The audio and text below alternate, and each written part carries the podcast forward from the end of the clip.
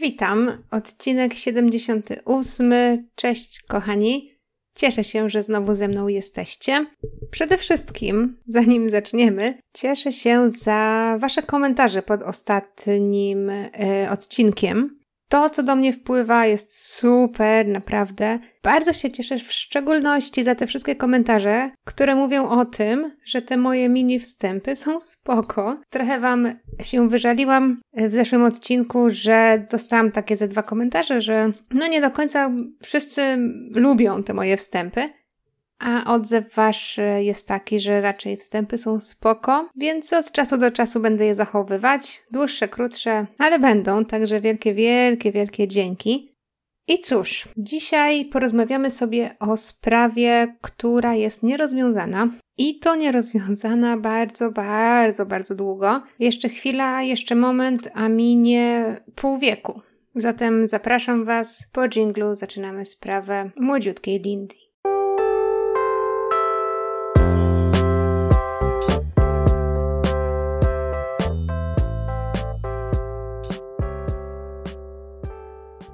Dzisiaj zajmiemy się sprawą Lindy Sue Bickler. Jest to sprawa dosyć tajemnicza, ale z serii takich spraw, które naprawdę mogłyby wydarzyć się komukolwiek. Jest to też taka sprawa, która pokazuje, jakiego pecha w życiu mają niektórzy ludzie.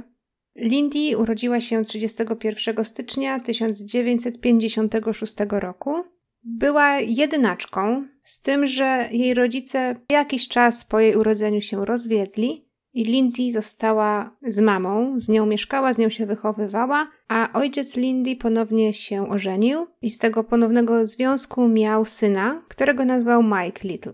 Lindy i Mike byli rodzeństwem takim, które się nawet lubiło, spędzali ze sobą czas, Później po tym, co się wydarzyło, Lindy Mike bardzo, bardzo to przeżył i do dzisiejszego dnia robi co w jego mocy, aby rozwiązać sprawę, o której zaraz wam powiem. Nie chcę tutaj za wiele zdradzać. Także wracając do Lindy, pod koniec liceum Lindy spotkała chłopaka imieniem Phil. Oboje wpadli po uszy w ten związek. I stanęło na ślubie. Lindy wyszła za Phila w październiku 1974 roku, mając zaledwie 19 lat.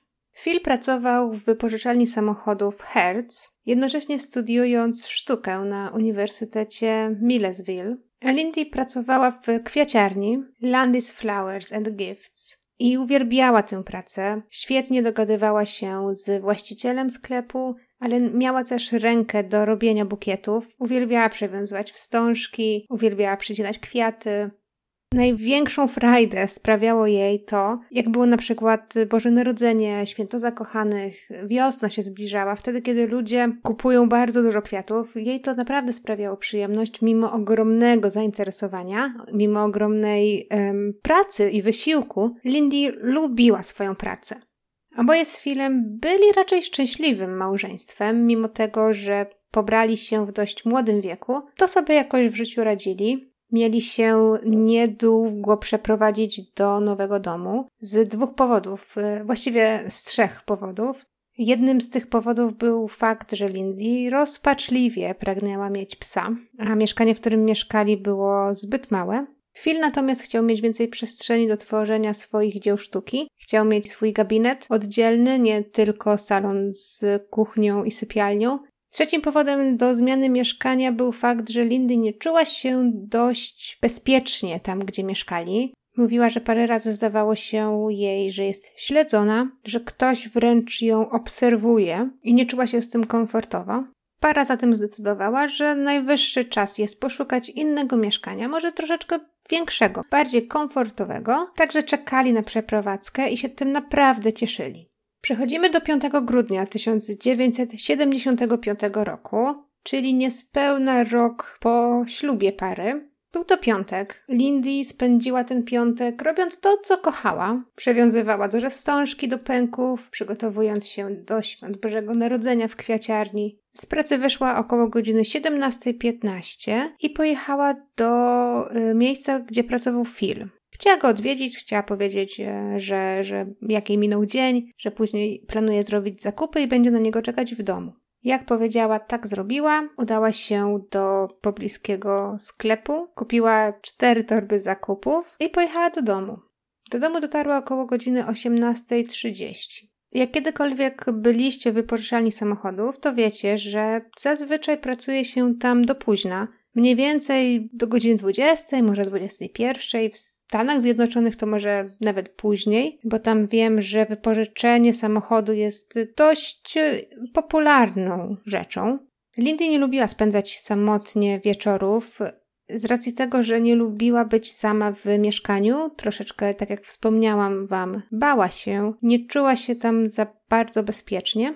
O czym też wiedzieli jej przyjaciele i jej rodzina. Dlatego też tamtego dnia ciotka z wujem Lindy zaprosili ją, aby poszła z nimi na mecz baseballa, bo zabierają tam swoją rodzinę, dzieciaki, na co Lindy się zgodziła. Zatem przed godziną 19 ciotka z wujkiem podjeżdżają pod dom Lindy, chcą ją po prostu zabrać ze sobą do samochodu. I to jest moment, w którym ten wieczór niestety, ale nie potoczył się tak, jak wszyscy planowali. Gdy ciotka dotarła do mieszkania Lindy, zauważyła, że drzwi wejściowe są otwarte. Próbowała nawoływać Lindy, pukać, ale nikt jej nie odpowiadał. Weszła zatem do środka. I to, co zobaczyła, niestety odjęło jej mowę, ponieważ znalazła Lindy leżącą na podłodze w kuchni z nożem wbitym w ciało, leżącą w kałuży krwi. Ciotka natychmiast zadzwoniła na policję oraz do Phila. Zarówno Phil, jak i policja przyjechali natychmiast i nikt nie miał wątpliwości, że to, co się wydarzyło, jest morderstwem. A dlaczego tak stwierdzili? Przede wszystkim dlatego, że z mieszkania nic nie zginęło, nie było też śladów takich szybkich przeszukiwań. Wiecie, jak ktoś idzie zrabować wam mieszkanie, no to szuka wszędzie, po szkatułkach, po pudełkach, jakichś pieniędzy, biżuterii, czegokolwiek. Tam nie było takich śladów. Lindy była też całkowicie ubrana, więc wykluczono również motyw seksualny. Z takich pierwszych oględzin mieszkania Lindy policja stwierdziła, że drzwi wejściowe nie są wyważone, Wydawałoby się w takim razie, że Lindy mogła znać napastnika, albo że napastnik wszedł razem z nią do mieszkania w momencie, kiedy Lindy wnosiła zakupy z samochodu do domu. Mówiłam wam, że kupiła cztery torby. Podejrzewam, że w takim razie musiała przynajmniej raz wrócić się do samochodu i bardzo możliwe, że to był ten czas, w który napastnik wykorzystał, żeby wejść do mieszkania. Późniejsze badania koronera wyjawiły, że Lindy została dźgnięta nożem kilkanaście razy. Większość z tych ran była na szyi. Znaki, które były na ciele Lindy, wskazywały też na to, że morderca używał więcej niż jednego narzędzia. Jeden z tych noży, które posłużyły do zabicia Lindy, to był po prostu nóż kuchenny. Znaleziono go również w, w, jej ciele, jak, jak ciotka ją znalazła. On po prostu wystawał z jej szyi. Drugiego noża nigdy nie znaleziono. Tutaj przypuszcza się, że morderca przyniósł ten nóż ze sobą w celu zabicia Lindy. Ze śladów znajdujących się w mieszkaniu oraz z tego, jak ciało Lindy było ułożone, wynikało, że Lindy walczyła do końca z napastnikiem, że broniła się z całych sił, próbowała się jakoś ratować, jeżeli chodzi o ślady w mieszkaniu, takie, których tam nie powinno być, no to znaleźli odcisk buta, męskiego buta oraz jedną kroplę krwi, co do której policja nie była pewna, czy należała do Lindy, czy do kogoś innego. Śledztwo rozpoczęło się natychmiast, zostało prowadzone przez policję w Manor Township. Każdy, kto znał Lindy, był zdruzgotany jej śmiercią, ponieważ była to, można by powiedzieć, zwyczajna dziewczyna. Była miła, sympatyczna, miała dobre serce. Dopiero zaczynała swoje życie, miała plany na przyszłość, lubiła swoją pracę. Wszyscy wokół niej mieli o niej jak najlepsze zdanie i nie wydawało się, żeby była takim typem człowieka, który mógł mieć jakichkolwiek wrogów. Jak to w takich sprawach bywa, policja najpierw zaczyna patrzeć na najbliższe otoczenie ofiary. Przeszukano więc i przepytano wszystkich znajomych Lindy, całą rodzinę, oczywiście jej męża Phila, znajomych z pracy.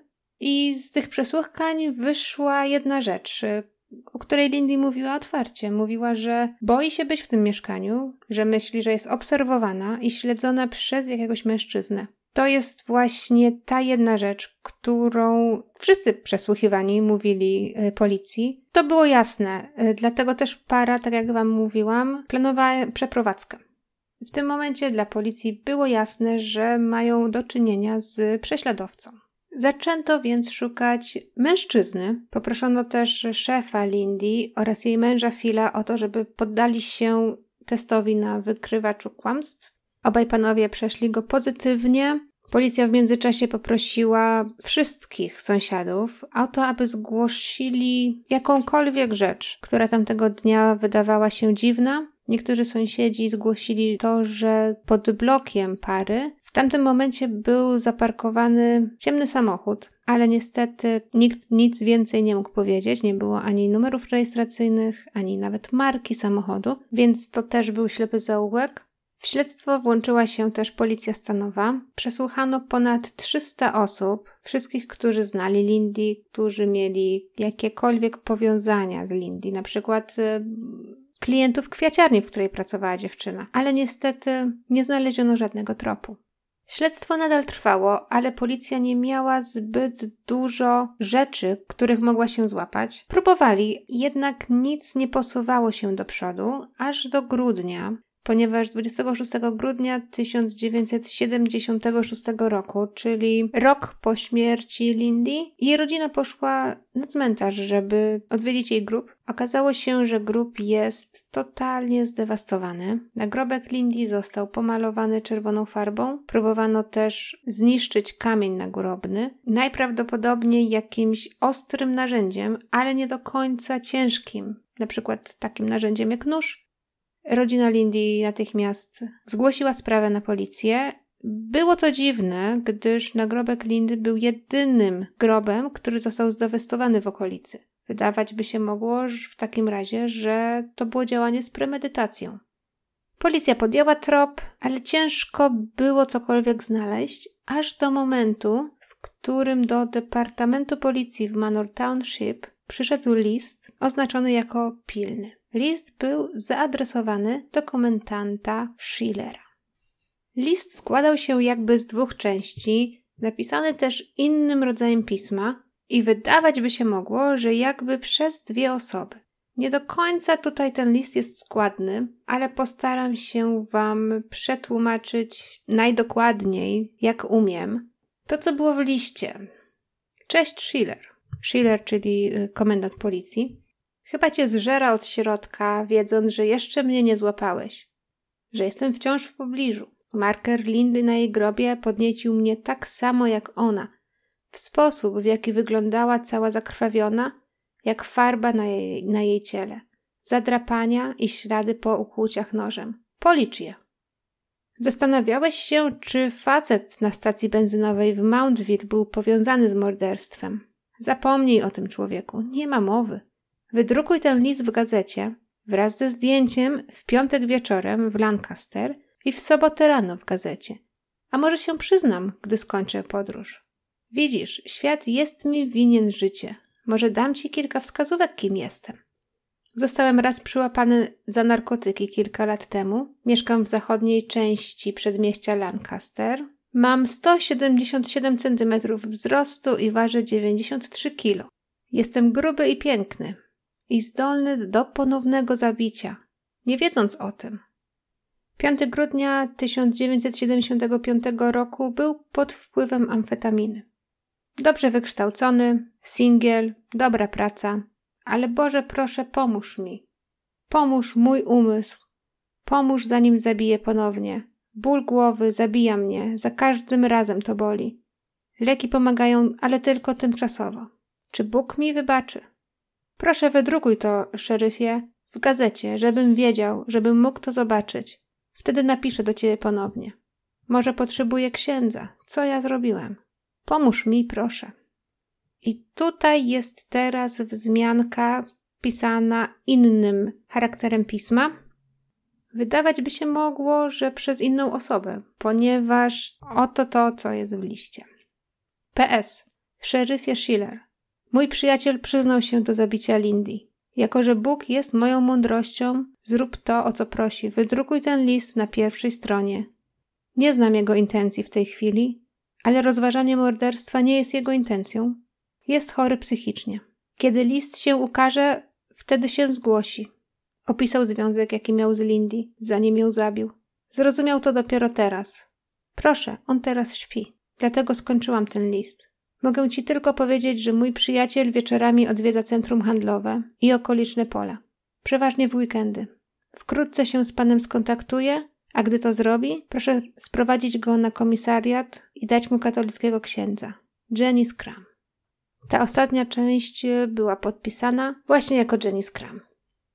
Pomimo prośby, która była w liście o opublikowanie go na łamach gazety, policja zdecydowała się, że tego nie zrobi. Po pierwsze, dlatego, że w treści listu nie było szczegółów, o których nie wiedziałaby szersza grupa ludzi.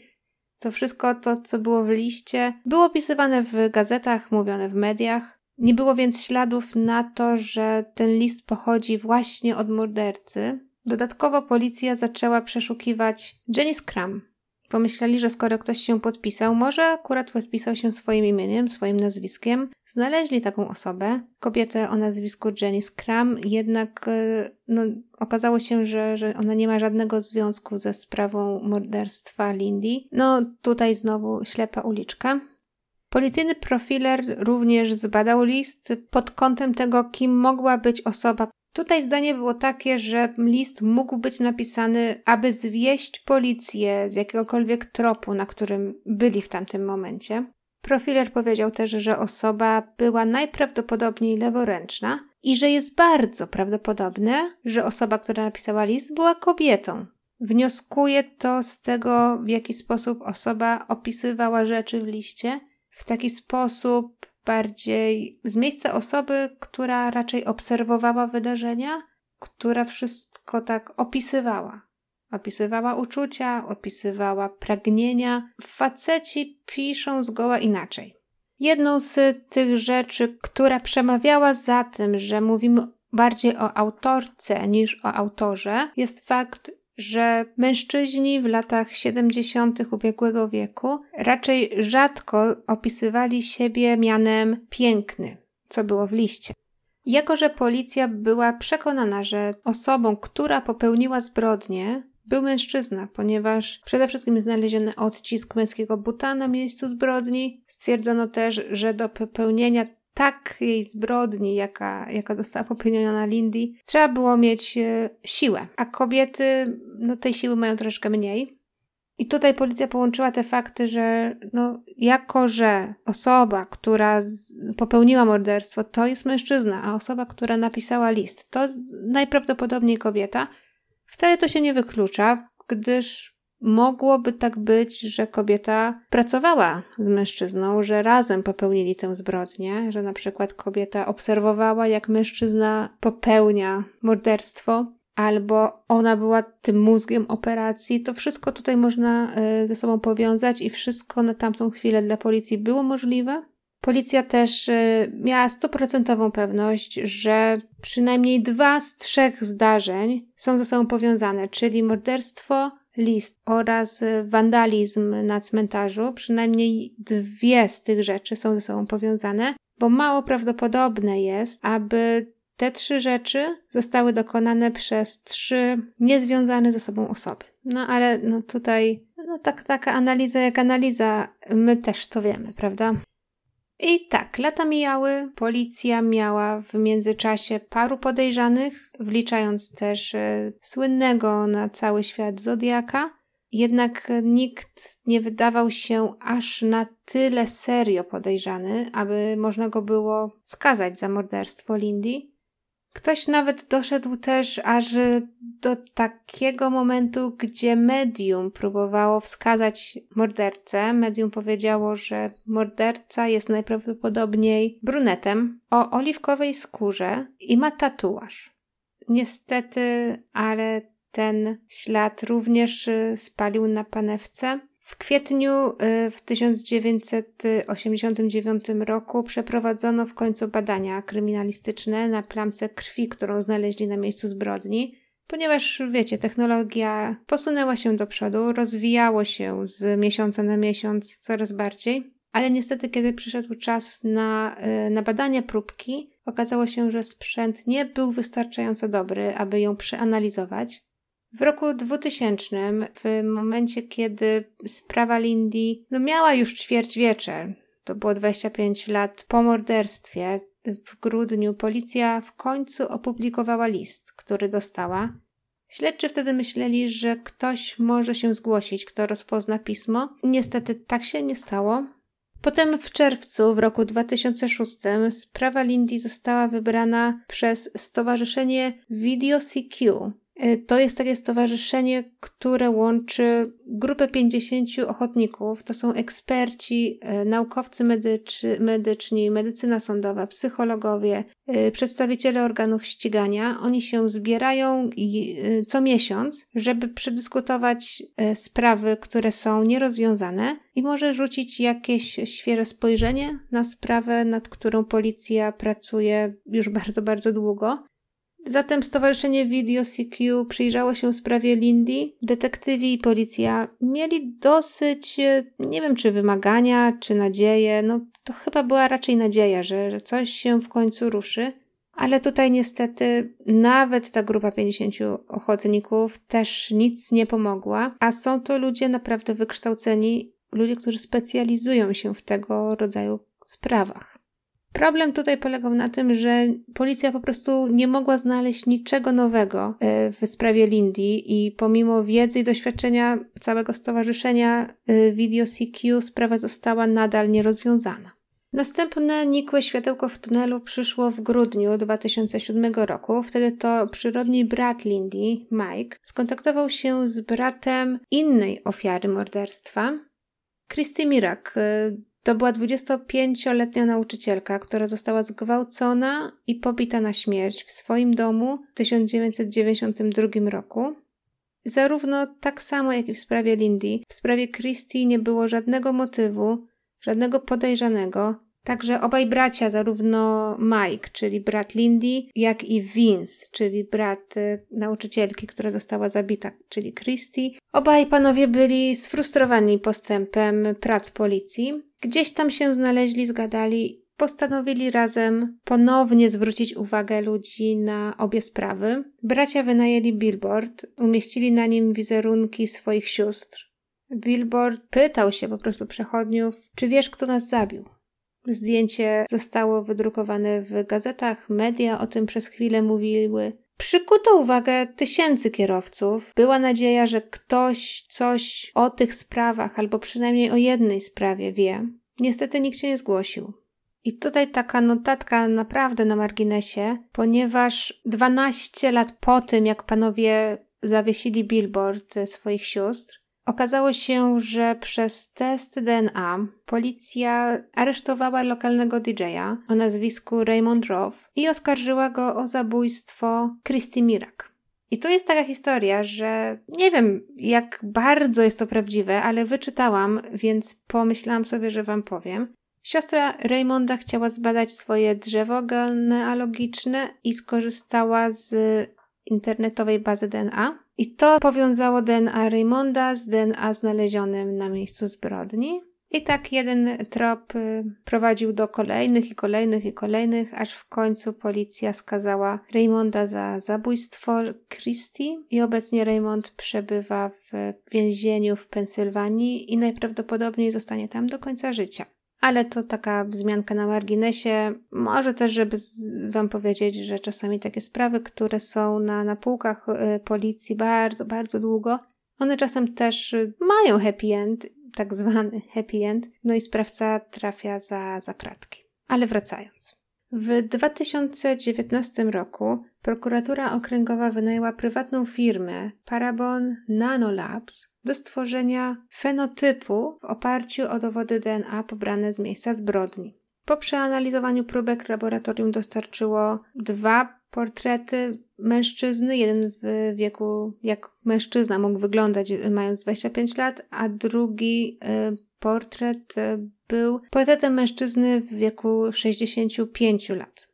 Dokładny wiek mężczyzny w chwili popełnienia morderstwa nie jest znany, dlatego te 40 lat różnicy pomiędzy dwoma fenotypami są tutaj istotne.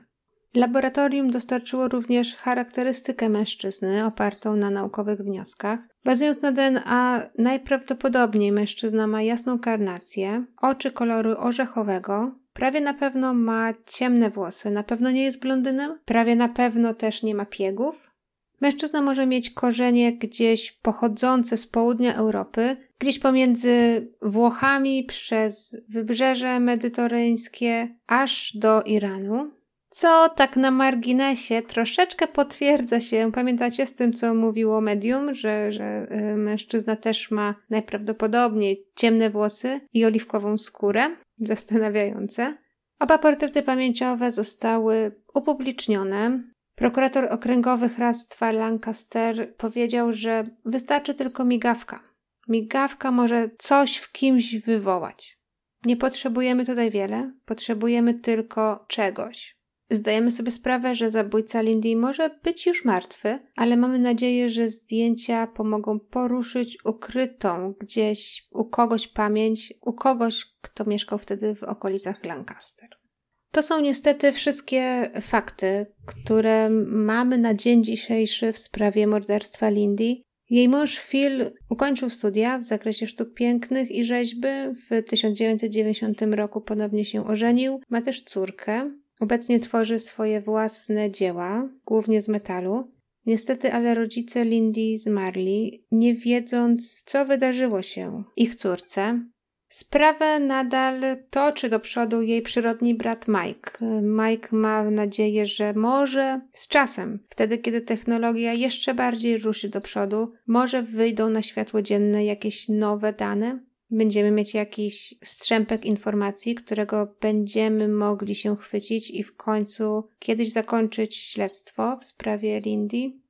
Ciężko powiedzieć. Mi wydaje się, że mógłby być to ktoś z otoczenia Lindy, a może i sąsiad. Policja pytała sąsiadów, jak mieli tą pierwszą fazę śledztwa, ale albo nikt nic nie widział, albo nie było ich w domu. Ale tak sobie pomyślałam, że morderca na pewno śledził ofiarę. Lindy tak jak Wam mówiłam na początku, trochę była zafiksowana na tym, że ktoś ją śledzi, że ktoś ją obserwuje. Chciała się wyprowadzić z tej dzielnicy, w której mieszkali. Tak sobie pomyślałam, jeżeli ten prześladowca to był ktoś przypadkowy, albo ktoś, kto ją zobaczył gdzieś w, w kwiaciarni kiedyś i się zakochał bez pamięci na przykład, jaka byłaby pewność, że prześladowca nie poszedłby za Lindy, też do tego następnego mieszkania, w którym by mieszkali. Przecież podejrzewam, że jeżeli ją obserwował i śledził, no to w końcu by się domyślił, że się przeprowadza, albo nawet by był świadkiem jej przeprowadzki. I tak sobie pomyślałam, że może faktycznie był to ktoś, kto mieszkał obok Lindy, może Lindy miała nawet jakiś kontakt z tym mężczyzną, dlatego też chciała szybko się przeprowadzić, bo wiedziała, że jak się wyprowadzą z tego budynku, przeprowadzą się gdzie indziej, no to będzie miała spokój. Dajcie znać, co myślicie, bo na tę chwilę moja teoria wydaje mi się dosyć solidna. Dajcie znać, czy macie jakieś inne spostrzeżenia, czy słyszeliście o tej sprawie i jakie są wasze teorie. Na tę chwilę z mojej strony to tyle. Bardzo, bardzo Wam dziękuję za wysłuchanie do końca. Jak Wam się podobało, dajcie łapkę w górę, czy subskrybujcie kanał, bo to mi bardzo, bardzo pomaga, żeby go rozwijać. Będę wdzięczna. A tymczasem życzę Wam udanego dnia, jeżeli słuchacie rano, i miłego wieczoru, jeżeli słuchacie odcinka popołudniem. My słyszymy się następnym razem. Buziaczki, kochani. Pa!